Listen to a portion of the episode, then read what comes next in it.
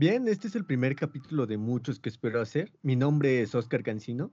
Espero que se encuentren bien.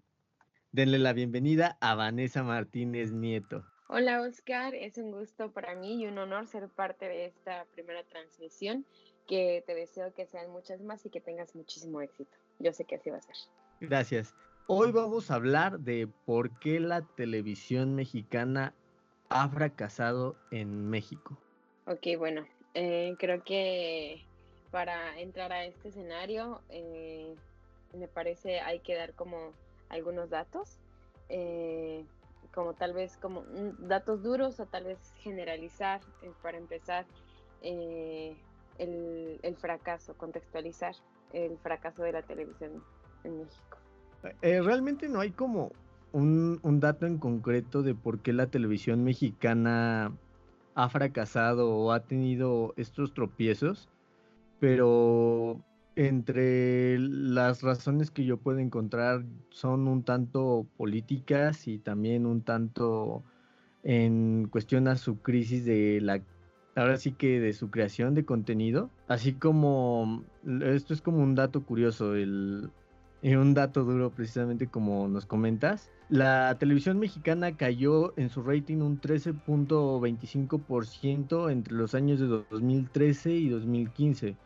Por esas épocas es muy curioso, creo que una gran parte de la población mexicana estábamos adquiriendo nuestros primeros smartphones y no parece coincidencia que el crecimiento de usuarios en Internet haya aumentado en un 18.1% el mismo año.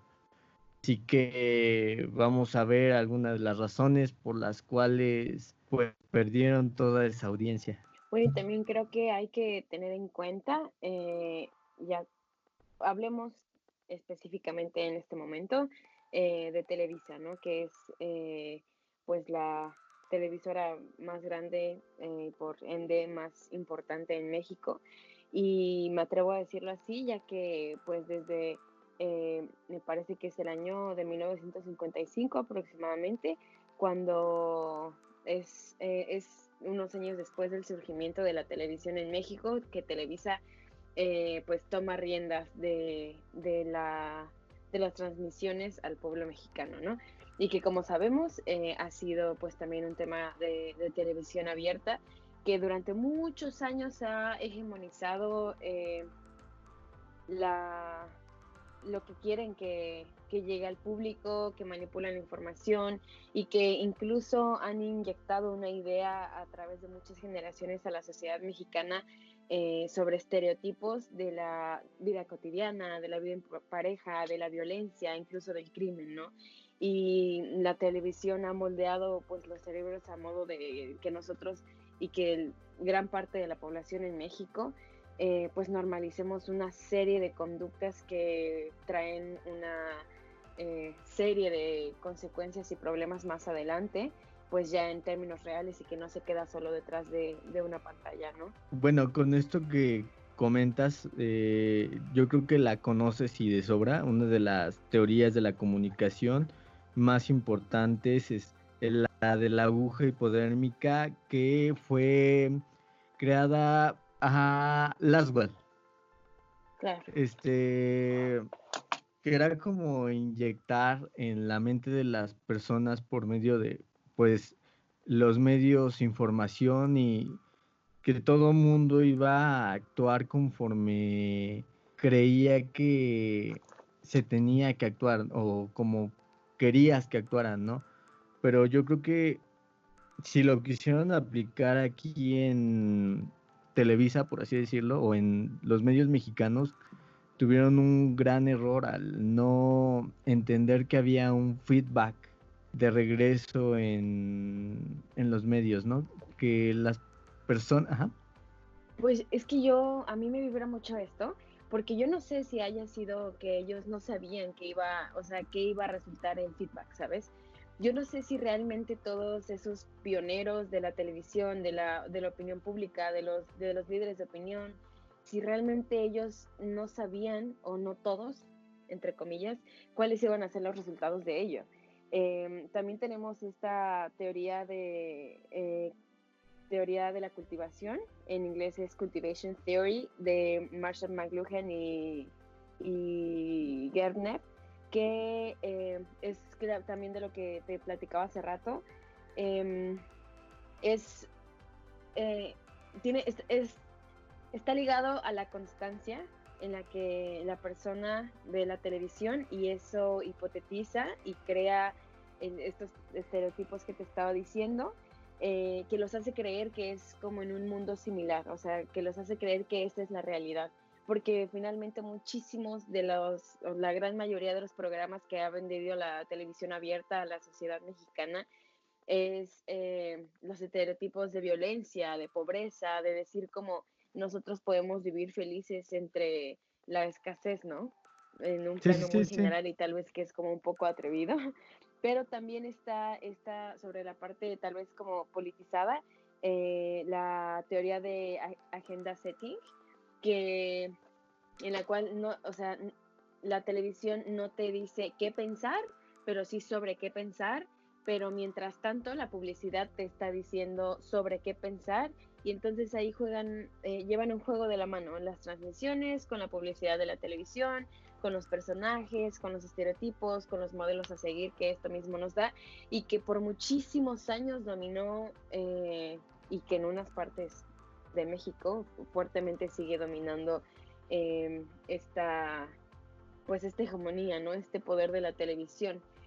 pero, sin embargo, al tener, como lo decías hace rato, pues ya una escasez de contenido, de diferentes creaciones, pues se lo ha llevado en declive. Es que lo podemos ver desde las novelas que precisamente son un refrito o un remake, por así decirlo, de las novelas que anteriormente se habían hecho. Ahorita no, no recuerdo el nombre específico de alguna, pero eh, básicamente lo que hace Televisa, recicla los guiones de años pasados, como por ejemplo esta, esta novela, la de Teresa, no sé si la ubicas, que es un remake de otra novela que fue originalmente hecha en los 60, no recuerdo el nombre precisamente a, ahorita, ¿no? Y no, creo que no se han sabido adaptar bien a los tiempos, a lo que vivimos hoy en día. Creo que también eso es resultado de, que ellos ejercieron tantos años y tantas veces estas mismas prácticas de hacer remake y remake sobre sus mismas ideas y que seguía teniendo el mismo impacto tal vez en la misma parte de consumo por parte de los televidentes, pero que con el tiempo esto se convirtió en una debilidad para ellos, como lo mencionas, de poca flexibilidad. Porque si bien eh, fueron los pilares de entretenimiento, eh, como lo que te decía, eh, que fueron los que, los que llevaban la pauta de la agenda pública, ahora representa para ellos una debilidad porque son sensibles al cambio, porque un cambio tal vez fuerte para ellos pues es arriesgar lo que han estado cultivando, pero pues en realidad esto que han estado cultivando es lo que se los está llevando abajo.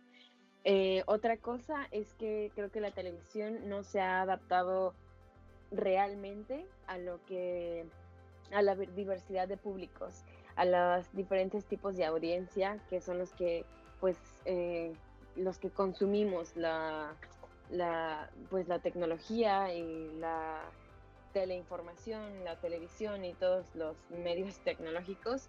Eh, ellos yo he notado, por ejemplo, cuando me llego a sentar y todavía veo algo de televisión mexicana, sus tramas están pues probablemente un poco más eh, enfocadas a problemáticas de, de, este, de esta actualidad.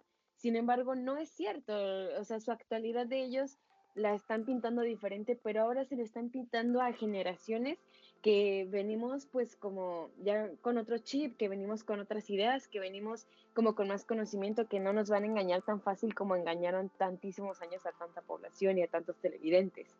Eh, lo cual creo que los ha eh, llevado a tener una escasa calidad en sus contenidos, eh, que repiten fórmulas, que que bueno, también les da cierta vulnerabilidad, es un punto débil.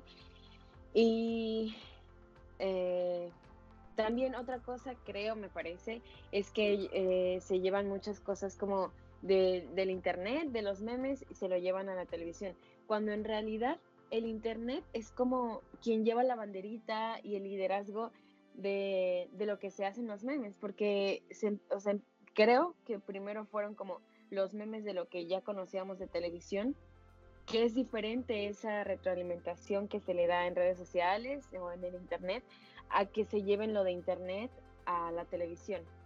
O sea, creo que la respuesta de ese feedback es completamente diferente y por lo tanto también el impacto. Hay una investigación, no sé si la hayas escuchado, la teoría memeológica. Es, suena descabellado, pero habla de que los memes y todos estos contenidos graciosos que salen de internet son una respuesta una respuesta o un espejo fidedigno de la realidad. Eh, me parece bien curioso en eh, que menciones esto de que Televisa toma los memes que salen en internet y yo creo que sería en su actuar desesperado por querer reflejar la verdadera realidad de los mexicanos, ¿no? De las vivencias que realmente tenemos. Y creo que eso también podría, o sea, viene de la monopolización dentro de las direcciones de las televisoras grandes. Eh, porque creo que es un resultado de un continuo adultocentrismo, el que em, finalmente quien sigue dirigiendo y estando al mando de estas grandes empresas y corporaciones es gente que no, no puede dar más pie a otras generaciones a que entren tal vez como tal de lleno. ¿Por qué? Porque ellos ya tienen como un pacto desgraciadamente eh, como permanente, no solo con los televidentes, porque esto es un pacto entre ellos y lo que pasa en la política en México. Y eso es bien sabido desde hace tantos años como eh, estas grandes televisoras. Ah, pues está esta película de la dictadura perfecta, ¿la has visto? La dictadura, sí. Sí, sí. ese es un... Eh, yo me acuerdo que yo no la vi justamente cuando salió, pero me acuerdo que había muchas opiniones, así como había mucha gente que decía como, uy, sí, pues es que esas son todas las eh, pendejadas que hace la televisora. Es que sí es cierto, es que nuestro pinche gobierno son unos vendidos, pero creo que hay que ir más allá. Hay que ir más allá, eh, no solo como en el quejarnos, sino en el decir como, sí, sí, es que es obvio que eso hacen. Eh, creo que hay que entrarnos, adentrarnos en un tema de, de que si sabemos que estamos, o sea, que esa es una dictadura y que lo, lo ha sido durante muchos años junto con el gobierno, eh, pues también de alguna forma está en nuestras manos. Y no te voy a decir que la salida correcta sea el Internet y las redes sociales, porque pues finalmente eh, hay un punto en el que también todo el contenido que nosotros consumimos en Internet es porque alguien es, es lo que quiere que nosotros consumamos, ¿no? Pero creo que es eh, un tema también de, responsabilidad en el consumo, pero bueno, eso también, ¿quién te habla de eso en la escuela o en tu formación, no? O quién se lo dijo a nuestros abuelitos, o quién se lo dijo a nuestros, eh, a nuestros papás, o incluso a nosotros. Yo como egresada de la licenciatura, ya como licenciada en ciencias de la comunicación, tú como estudiante, eh, pero estudiamos esto, ¿sabes? Entonces es algo a lo que estamos para criticarlo, estudiarlo, pero, pero ni la mitad tal vez incluso de los estudiantes de ciencias sociales, ¿no? Eh, bueno, yo siempre he hablado de que creo que es muy importante el hecho de, de estudiar una área de la social y de las humanidades, porque realmente te da respuesta al mundo, cosas que tú no entiendes, te, ahora sí que te deconstruye y te formas en otra persona completamente diferente a lo que creías que eras, ¿no? Bueno, por ese lado de, estudiar eh, ciencias o alguna área de las ciencias sociales. Ahora, por parte de este tema de lo que es la política y la televisión mexicana, yo creo que es muy curioso y eh, precisamente es uno de los, yo creo que estos los principales errores que tuvo la televisión mexicana, que fue una, subestimar a su eh, no a su rating, porque el rating como tal es su, un número, ¿no? En su audiencia. Y en nunca lograr separar esa parte de sus contenidos y la política. Si lo hubiera hecho bien en algún momento o hubiera logrado separar estos dos sin que se vinculara su, ahora sí que su área de contenidos con su área periodística o informativa, eh, pudo haber logrado sostenerse frente a esta ola implacable que se llama Internet, ¿no? Que beneficia y también asumir, de la misma manera derriba a otros grandes, ¿no? Te digo, se politizaron demasiado, no supieron diversificarse. Creo que su error también es como, eh, no sé si, así como no sé si ellos no sabían ese feedback cuál iba a ser el resultado de ese feedback después de tantos años estar transmitiendo lo que transmitían y siguen transmitiendo. Si realmente no sabían cuál es el feedback y ahorita lo mismo, si realmente eh, no saben qué es lo que deberían hacer ahora o más bien están ligados y liderados por otro tipo de intereses. Tú y yo sabemos muy bien porque hemos vivido una serie de situaciones a nuestras cortas edades de la importancia de los medios de comunicación y la política y la política a cualquier nivel. Tú y yo sabemos perfectamente el peso de los medios de comunicación. Eh, entonces, eh, tantas asociaciones y donaciones que tienen estas televisoras, eh, como estructuras, como estrategias financieras o como estrategias de mercadotecnia, por la que sea la razón que eh, que tienen tantas organizaciones, creo que también como responsabilidad, incluso tal vez debería ser un requisito eh, gubernamental, federal, el hecho de que las televisoras eh, mostraran esa parte de responsabilidad social, sino con el contenido por un tema de libertad de expresión, sí con que al, al tiempo que están haciendo transmisiones y que siguen siendo pues quienes manejan la opinión de las masas en México, eh, generar compromisos para que las televisoras grandes, abiertas, también se encarguen de fomentar esta responsabilidad en el consumo y creación eh, y, e, y, uso de, por ejemplo, del Internet y de la televisión y de lo que ésta genera. O sea, no estoy enterada lo voy a buscar ahora que lo pienso. No estoy enterada si hay como ah, organizaciones, asociaciones o propuestas, iniciativas por parte de estas grandes televisoras para fomentar este tema de responsabilidad social en cuanto al consumo del Internet y medios masivos. Pero creo que también por ahí debería haber como alguna regulación sin tocar el tema de la libertad de expresión, que también pongamos a cuestionarnos y a, y a analizar si realmente existe como una libertad de expresión en estas televisoras masivas o, la realidad es que eh, existe la expresión e información limitada a las conveniencias de cada una de ellas, ¿no? Yo creo que crear una, que ellos creen una organización de esta clase sería como atarse la soga al cuello, ¿no? Pero es que aún así, o sea, pues efectivamente, tal vez sí sería, pero es tal vez incluso un tema Mm, no de rendición de cuentas, pero sí se tiene que, perdón si suena un poco extraño esto, pero sí creo que no poner límites a la libertad de expresión, sino formar para esta libertad de expresión, no para que, no como ellos lo han hecho, porque finalmente ellos lo han hecho. Este cuadrito, esta pantalla, este vidrio que he tenido enfrente tantos años la sociedad mexicana en televisión abierta, finalmente esa ha sido su escuela de ellos. Esa es una escuela y es de las teorías que hablábamos hace rato, de la agenda setting, de la teoría de cultivación. Eh, finalmente eso es lo que significa. Y otra parte, eh, también existe esta teoría de, la espiral del silencio de Elizabeth Newman y pues también que habla, su hipótesis es que la gente eh, tiende más a decir lo que piensa si es lo que la mayoría piensa. Y creo que ahí es un tema de, pues no sé, de identidad, de incluso tal vez de miedo, ¿no? Una forma como de tener miedo, de, de tener a los demás en tu contra, pero pues finalmente la televisión lo ha hecho. Yo creo que es mal educado.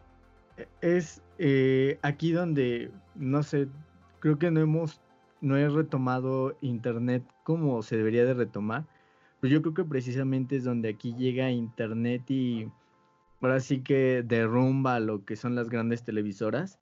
Cuando llegas tú, llego yo, llega cualquier ciudadano y expresa, es que no me gusta lo que están haciendo en este preciso momento aquí. Eh, em, y entonces llega otra persona y dice, oye, pues tiene razón, o sea, no, no está bien lo que están haciendo las televisoras con esto, ¿no?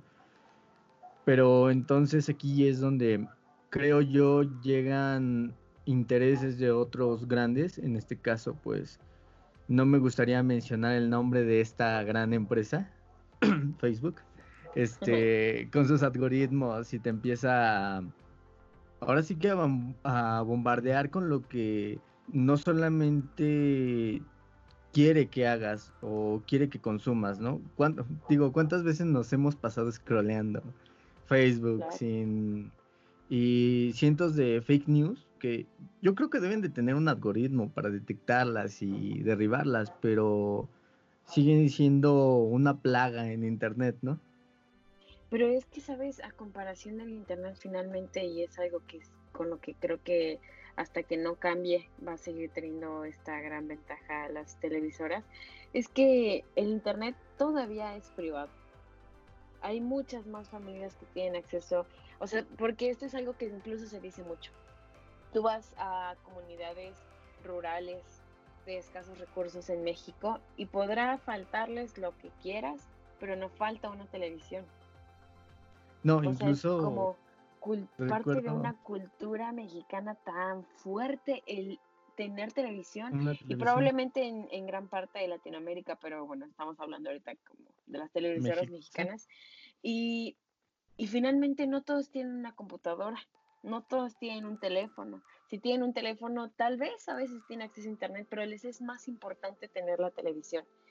Eh, y por ejemplo, me encontré con un artículo, eh, es justo de estos tiempos, de la contingencia sanitaria, etcétera, etcétera. Eh, es de la página Tribuna y habla como del rating de, de Televisa y diciendo cómo ha dominado la, el consumo de la televisión en México. Y mira, el top 30 está encabezado por La Rosa de Guadalupe. La Rosa de Guadalupe, creo que en primer lugar, ¿no? Sí, en primer lugar. Sin miedo a la verdad, como dice el dicho, y en punto con Denis Merkel. O sea, de cinco, uno es de noticias, y bueno, noticias moldeadas, o sea, como quieren que se escuche la verdad o su verdad. Y de ahí la Rosa de Guadalupe, que qué nos da, ¿no? Que nos da este, otra vez estereotipos y que ellos están cambiando y creando supuestamente guiones, adaptándolos a nuevas realidades, pero insisto, eh, esas realidades ya no son las mismas. Esas realidades nosotros nosotros vemos ahora un capítulo de La Rosa de Guadalupe y nos da risa. Nos da risa, sí. Muchísimos jóvenes que consumen La Rosa de Guadalupe es en un sentido de burla, ¿no? De hacer parodia de ello. Pero desafortunadamente para muchas familias no. Para ellos sigue, o sea, la televisión se los sigue poniendo como una realidad, ¿no? Sí, sí, sí. Eh, eh, suena absurdo. Eh, a lo mejor a muchos de los que nos escuchan les parezca imposible, pero estaba, estábamos platicando en una ocasión de una profesora que hizo una investigación y nos platicaba que hay familias que lo toman como ejemplo para educar a sus familias. Y a mucha, a mucha gente les parecerá gracioso, pero es una realidad esa, esa problemática. De hecho, es algo que, tú comentas y yo le aplaudo por ese lado al presidente Andrés Manuel, el hecho de querer y ver la forma de repartir internet de alguna manera a, todas las regiones del país. Creo que es algo que ya se ha hecho o se está haciendo en Francia, si no me equivoco, ¿no? Me parece que sí es en, Francia, Yo en este momento que estoy viviendo en Polonia, fíjate, no, no vivo en la capital, no vivo en Varsovia, vivo en Łódź, es una ciudad, es la tercera ciudad más grande de Polonia, está muy cerca de Varsovia. Em, y el, bueno, el punto de esto es que ah, algo que yo puedo identificar, en los negocios chicos en México tú vas y en la mayoría hay una televisión, en los negocios chicos. Acá, eh, justo en esta ciudad, también hay negocios chicos. Polonia no es una potencia económica, ¿no? Eh, también hay negocios chicos, también hay lugares con escasez de recursos, como lo hay en todo el mundo. Eh, y de verdad, yo no he visto ningún negocio donde tengan una televisión. Bueno, ni en restaurantes, que es como lo más común, vas a un restaurante y hay televisión. Si quieres televisión, tienes que o sea, literalmente tienes que agregar como en la página donde busques que tengan televisión porque no es fácil, no es común, ¿no? Y es algo como eh, también bien interesante porque en todos esos lugares, aunque tú no tengas televisión, pero vas a cualquiera de estos lugares y ¿qué tienes siempre? Tienes la Rosa de Guadalupe, tienes el fútbol, tienes Venga la Alegría, si es de, día, tienes Banda Max, eh, y no pasa de ahí, ¿no? Y aquí, por ejemplo, yo no lo veo, no es así. Y desde que yo llegué acá, pues no tenía posibilidad como de consumir la televisión. Ahora, eh, tengo, donde vivo hay una televisión. Sin embargo, bueno, además de que está en polaco, eh, me, pues, me he dado como a veces el tiempo como de ver de qué va la trama de sus, como de sus novelas, de sus series, de sus películas eh, que son nacionales, que son polacas, y bueno, que la esencia es, te juro, es muy diferente, es muy diferente, y esto, pues creo que incluso, o sea, acá ya están en otra onda de la, del avance, del futuro y de la tecnología, porque para empezar la gente ya, o sea, no, no es como que consuman mucho televisión, y si lo consumen, lo consumen con Netflix y sus redes sociales en sus dispositivos móviles. Y ya, o sea, es lo que ahora la gente consume, ¿no? Y que de ahí demanda otra serie de, requisitos tecnológicos, ¿no? O sea, como el poder pagar en todos lados con tarjeta, el, o sea, su vida cotidiana ya está adaptada a estos pequeños detalles de las nuevas tecnologías, pero que cambia, te juro que cambia el estilo de vida. Sí, y dicta muchas cosas, ¿no? Algo, algo que me gustaría mencionar es incluso pues el, la intención que tienen los gobiernos, en este caso el gobierno mexicano, por precisamente que las personas consuman, en este caso, televisión, ¿no?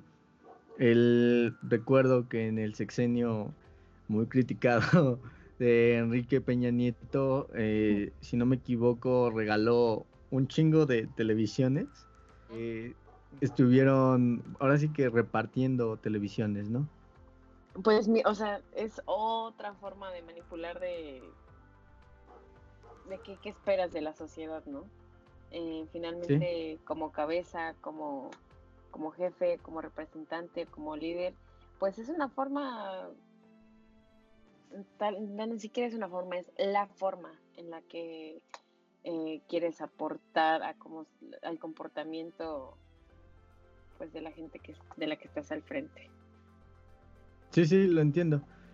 Por otra parte, bueno, esto ya tocando otros temas, eh, creo que es uno de los de las flaquezas que tiene la televisión mexicana y es que yo considero que siempre se han fijado en esta parte de la hegemonía del poder y nunca se han fijado realmente en la audiencia, ¿no? Eh, yo creo que es necesario eh, tener a los televidentes que vean de manera constante, consistente tus contenidos, incluso en internet, ¿no? Que los vean, o sea, que te emociones cuando vayan a salir, ¿no? Eh, hay un programa que se llama RuPaul's Drag Race, no sé si lo ubiques. No, no lo he visto. Eh, ah, es de drag queens. Eh, suena muy curioso. Lleva desde 2009 existiendo hasta hoy 2020 con 12 temporadas. Siendo todo un fenómeno en, televisión norteamericana y mexicana.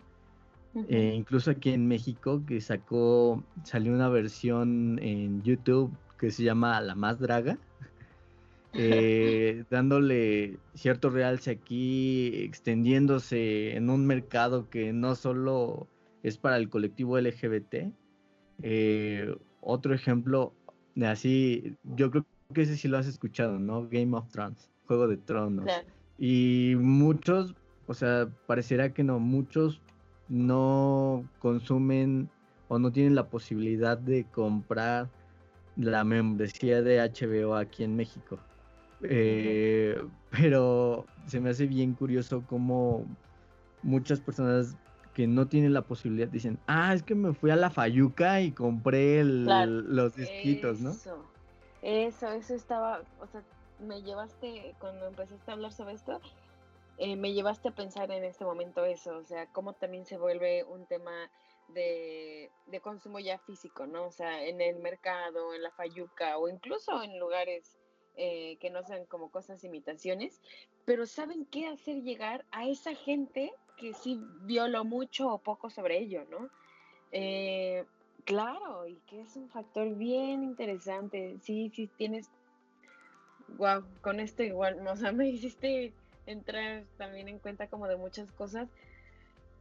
Eh, claro, finalmente, y lo hayan visto o no, ¿no? Pero pues, o sea, creo que es parte, creo, yo puedo interpretarlo también un poco con esto de la espiral del silencio. Eh, no, no es cierto, con el de agenda setting. El de crear una agenda como en tu audiencia. O sea, no les dices qué, pero sí sobre qué pensar. Eh, y eso crea pues el deseo de consumir, eh, el deseo de, y este es la otra de la espiral del silencio, ¿no? De que, de que lo haces porque sabes que vas a tener la aprobación de una mayoría. Puta, ay, y ahí se juegan con muchas, muchas cosas. Eh, otro aspecto importante, creo, es que no hay más como inversión en, hablando tecnológicamente y eh, eso también crea una escasez como en la en sus en su efectividad no y que no no, no, no hay un verdadero valor agregado como pues en, en todo lo que es competencia debería haber. Eh, no hay un valor agregado en, en, lo que ahora siguen creando, que como ya dijimos, pues son pues básicamente reciclados. Yo creo que es aquí donde le gana, de nuevamente, o sea, es que me encanta Internet, o sea, nos da las herramientas para hacer cosas tan, digo, sin esta herramienta tan preciosa no tendría ni siquiera la idea de estar haciendo este podcast. Eh, digo, encuentro videos en YouTube en los que me hablan de música, pero a otro nivel y le aprendo algo. En los que me hablan de ciencia y le aprendo algo. En la que me hablan de pintura, incluso los sketches, estos, me encantan los de Black Door. No sé si los has visto. ¿Cuál? El del, eh, de esta pequeña productora, casa productora, podríamos llamarla, Black Door la de la mm, harina, de, eh, no sé si te acuerdas, del policía. Ay, creo que no. No, ah, deberías de verlo. Em, eh, realmente me parece, precisamente con esta casa productora Black Door, que incluso te ofrece una pequeña crítica social con este policía en la que dice, oye, sí, sí, sí pasa, o sea, sí, sí creo posible que pase esto. Y en la televisión mexicana ves el mismo estereotipo de policía mexicano, que en teoría debería ser bueno y debería de hacer lo que tú quieres. Y también está el policía corrupto, pero como que lo manejan de, de una manera distinta, eh, muy, digamos, adversa a la realidad. Entonces yo creo que es precisamente la problemática de la televisión mexicana que pues como mencionabas, ya no nos ofrece nada, no ni una crítica social, no nos ofrece algo para razonar, para... No hay propuestas innovadoras, ¿no? No hay propuestas innovadoras y como lo había dicho, eh, pues no hay tampoco como esta corresponsabilidad con lo que eh, lo que se transmite y con la idea del consumidor, ¿no? Que, que entiendo que por eso han tenido estos eh, alcances tan altos y tan duraderos.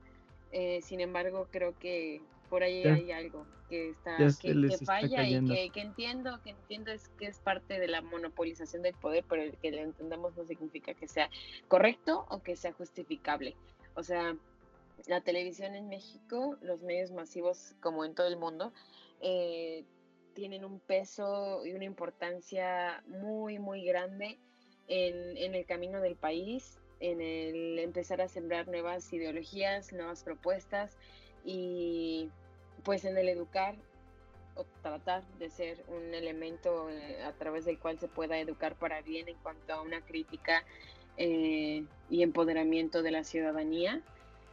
Pero pues bueno, veamos cuántos años tendrán que pasar para que esta utopía se vuelva realidad.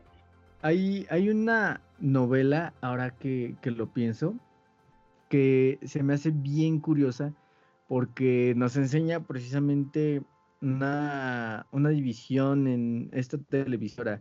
No sé si la hayas escuchado. Eh, mi familia, mi esposo tiene otra familia, algo así. Que de hecho era trending en Twitter cada semana por una subtrama que se llamaba Aristemo, que por cierto le van a hacer igual su eh, su propia novela, por así decirlo, su remake, su... Se me fue el nombre de este, de este tipo de, de salidas. El... Una secuela, por así decirlo, de... ¿El rehearsal? ¿Rehearsal? ¿Cómo se llama? ¿Mandé? No, no sé, no sé, no sé. De, digo, de esta novela llamada Mi, Mi esposo tiene otra familia con Aristemo, que precisamente habla de una pareja homosexual que libera, que pelea y lucha contra la discriminación de un papá y toda, toda esta onda, ¿no? Que se me hace curioso, no atrapó a los adultos, a las personas más grandes de los hogares, sino a personas, individuos, chavos como tú o como yo, que pues nada, ahora sí que no tienen esta conexión directa con los antiguos esquemas que, bueno, mejor dicho, tenemos esta conexión con los antiguos esquemas y tenemos una nueva realidad con esquemas nuevos creados a través de, Internet y se identificaron y aunque no fueran un parte de este colectivo, recuerdo que muchos compañeros y compañeras de la universidad llegaron a o llegaban a comentar sobre esta novela llamada de mi, mi esposo tiene otra familia y esta subtrama llamada Aristemo, que se me hace así como muy curioso, como es que por un lado se siguen manejando de la manera ordinaria y por otro lado dan una bueno dieron en esta ocasión otra otro diálogo no pues pues no sé, creo que es eh, finalmente, eh, tal vez como para dejarlo ya a modo de conclusión, eh, una demostración más como de control y poder de, los medios masivos, y en este caso específicamente pues de la, de la televisión. creo que fue una muy buena plática en la que mencionamos no solo las principales problemáticas o debilidades que nosotros, que, se pueden identificar, sino también parte de nuestros puntos de vista, lo cual creo que pues es de lo más importante en, esta práctica y en este tipo de conversaciones. Y, y pues, pues nada, yo creo que nosotros los jóvenes también tenemos un papel importante en, en marcar una diferencia de lo que está eh, creando estas grandes corporaciones, empresas, televisoras, medios masivos, medios de comunicación en general. Eh, y así como estábamos hablando ahorita de, esta corresponsabilidad social, eh, yo deseo de todo corazón que este podcast tenga mucho éxito porque estoy segura que eres una persona con, los valores, en el, entusiasmo, eh, las ganas y la causa de cambiar algo y aportar algo a esta, a esta sociedad en la que, en la que vivimos en nuestro país. Y pues bueno, yo te felicito muchísimo. Eh, que, que, todas estas pláticas ojalá les sirvan a, mucha gente para poder reflexionar algo, incluso como para aportar y, pues que viva la libertad de expresión, ¿no? Sí, muchas gracias, Vane. Eh, la verdad es que no tenía mejor persona con la que iniciar el podcast. La verdad es que creo que eres una persona muy talentosa que nos has dejado y nos has marcado a más de uno a lo largo de que serán dos años, tres años. Y creo que sigues marcando a mucha gente desde donde te encuentras. Creo que la, o sea, dando como un pequeño feedback a todo esto, a lo que dijiste, creo que es muy importante mencionar que nosotros como consumidores realmente somos los que dictamos las tendencias, ¿no? La más draga de RuPaul's Drag Race, eh, Game of Thrones no hubieran sido nada sin su audiencia. Lo mismo le pasará a esta televisora mexicana que tendrá que, estas televisoras mexicanas que tendrán que cambiar sus esquemas para que nosotros sigamos consumiendo sus productos. Eh, Vane, muchas gracias por esta videoconferencia, por este podcast. La verdad es que es un placer poder este, compartir contigo. Y bueno, antes de acabar, me gustaría que mencionaras sobre lo próximo que vas a hacer. Tal vez sean pocas personas los que lo escuchen ahora, pero... No, no, pero ¿qué pasa? Te agradezco que me des este espacio. Em, pues bueno, junto con, con otros amigos que, que, han sido también compañeros de algunos proyectos, surgió también con base a, al tema de la libertad de expresión y de eh, fomentar pensamiento crítico en nuestras generaciones y todas las generaciones, em, surgió esta idea de, de, proyecto en el cual eh, vamos a estar dando por ahora eh, semanalmente de una a dos veces a la semana, perdón, eh, eh, a través de redes sociales, a través de YouTube, Instagram, Facebook se van a publicar. El nombre de este proyecto es El Trago de la Semana y pues estaremos platicando como de las noticias más relevantes. No vamos a hacer un noticiero, pero vamos a, hacer comentarios desde nuestros puntos de vista y perspectivas sobre estas principales noticias y cómo pueden afectarnos, aportarnos eh, y de vez en cuando podremos dar nuestros comentarios sobre qué haríamos nosotros al respecto. Y bueno, es una dinámica entre jóvenes porque creo que es eh, muy importante empezar a, mm, no a combatir, pero empezar a darle un contrapeso al adultocentrismo que tanto eh, ha, dominado eh, las decisiones más importantes y digo, no, no digo que sea lo peor, pero lo malo es cuando no hay una verdadera apertura y participación de, los jóvenes y de lo que nosotros vivimos, porque pues nadie lo conoce mejor que nosotros, ¿verdad? Eh, porque es el momento y es, son las circunstancias y consecuencias que nosotros estamos disfrutando o sufriendo. Entonces, pues te agradezco a ti mucho, mucho, mucho esta invitación. Me dio mucho gusto platicarlo contigo, compartirlo contigo. Eh, te deseo muchísimo éxito. Te agradezco, es para mí un honor, un gusto y cuando tengas a muchísima gente escuchándote me, me va a llenar de mucho orgullo saber que estuve en esta primera transmisión. Te mando muchísimos besos, te agradezco, te mando un abrazo eh, con Susana a distancia en estos días y tiempos de contingencia. Eh, muchas gracias, Oscar. Que estés muy bueno, bien. Es, bueno, muchas gracias, Vane. Esperamos, bueno, espero poderlos escuchar más adelante eh, eh, mediante, bueno, leerlos mediante sus comentarios de Facebook, tener una respuesta activa, dejen recomendaciones, comentarios, lo que ustedes gusten. Eh, será bienvenido para mejorar este podcast.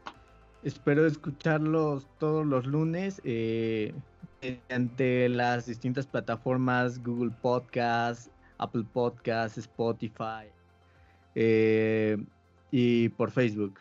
Muchas gracias y tengan un excelente día.